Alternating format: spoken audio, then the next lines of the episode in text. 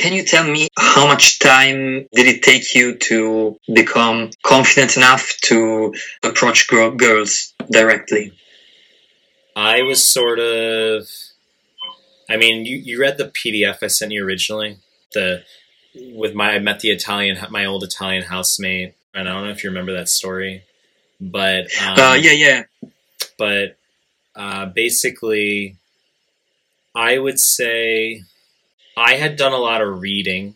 I had read for maybe, I don't know, like a month, just random shit online and stuff, talked to my housemate, and I threw myself into the fire. I just made a deliberate approach at the library one night. Yeah, yeah, I remember that. Yeah, Yeah. so I made a deliberate approach, and I was lucky that it just happened to go well. It went as well as it could have gone. And I this is also why I have such gratitude for my mentality now because I'm very aware of like all of the Mhm. like the very tiny probability windows I slipped through in order to gain momentum early and run with it. Because had I encountered some sort of impasse, that was more than likely. Essentially, like I should have gotten based on probability. Even now, with my level of experience, I'm aware that I just based on probability alone, I should have had a rejection that first approach. Yeah, And not only did I not have a rejection, but it went as well as it could have. And then, yeah, and then that happened on the second approach also, yeah.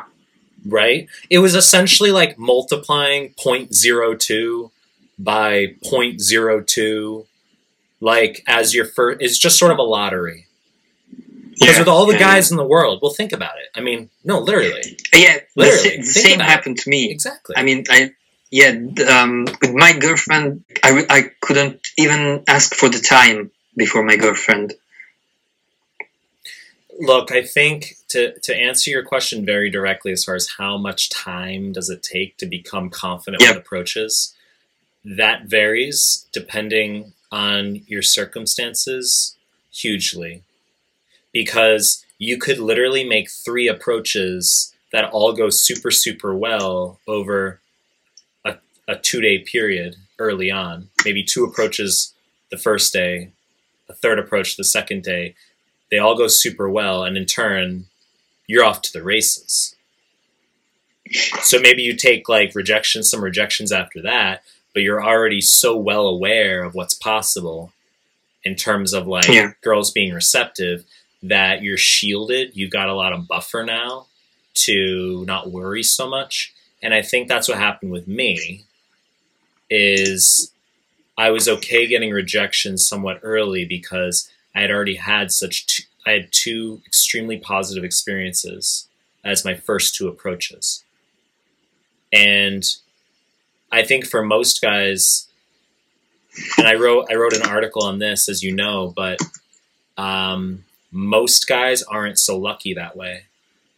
I shouldn't have been lucky that way. Let's say I took 12 straight rejections as my first deliberate approaches and I would have no idea as to the positive effects on confidence. I'd have no idea uh, as far as how to move forward. I would just perceive that as negative momentum if I didn't have any Yeah. if I didn't have any experience. And even today, with my level of experience, I'll take like tw- twelve straight rejections, like it's not a problem. But I reflect on it, and I'm like, man, you know, like if I were some random dude in fucking Poland or like Italy or something, like one of the guys that who like reads my blog and you know they think I make it sound so easy, but it's like you know if I'm in their shoes and they haven't done approach before and like they go out, they finally put themselves out on a limb and they say hi to a girl and they get rejected instantly, like ignored. I get it. Like I get it. This is Yeah, this is why I have tough. this is why I have gratitude for the mindset I hold is I'm not I don't see myself as inherently special as much as it is that I had a lot of low probability situations align like between you know having there been a flood in Australia where I was I had a stable housing situation that got uprooted I was forced into this like fucking uh this this dirty home uh, in one of the suburbs. I was there for a week. Uh, that situation got uprooted. I got sent into another house. That's where I met my Italian housemate at the time. And I was lucky that some girl living there who, for like six and a half years, had moved out, and that's why he was able to come in. And then at this, like a lot of these circumstances aligned perfectly, right? And how Yeah. I made those early approaches, they went really well. And then the rejections I did take, I was able to talk to him about them like this. Imagine, imagine this type of conversation at your fingertips every fucking day. You come home. This is Yeah. what this is what I had living in Australia when when I met him as my housemate. So like I would go out, I would take rejections, come home, and he'd be like, "Yeah, well that's good, like awesome." Uh, he's like, "I got rejected today too," and we'd like laugh about our rejections, and it was like cool. Like I'm not the only one, and we'd discuss things. And he is really good looking, of course. Of course, you're you're also very good looking, very Italian. Yeah, you know? thanks. Well, that's the thing. that, that's the thing, dude. Like, that's sort of the interesting thing. Is it's like I learned that it, it's not really about appearance either. I think seeing him get rejected all the time gave me the reassurance that it's like, well, it's not that I'm not good looking enough. There's no concrete or fixed or set amount of time it will take for you to become confident enough, quote unquote.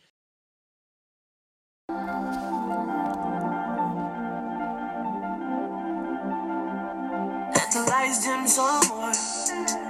Niggas barely leave the crib no more. I hit the liquor to my system warped. It's a fast life, crash course. I ride around in the night, dark skies, bright light. This dash hit a hundred quick beast I be running with.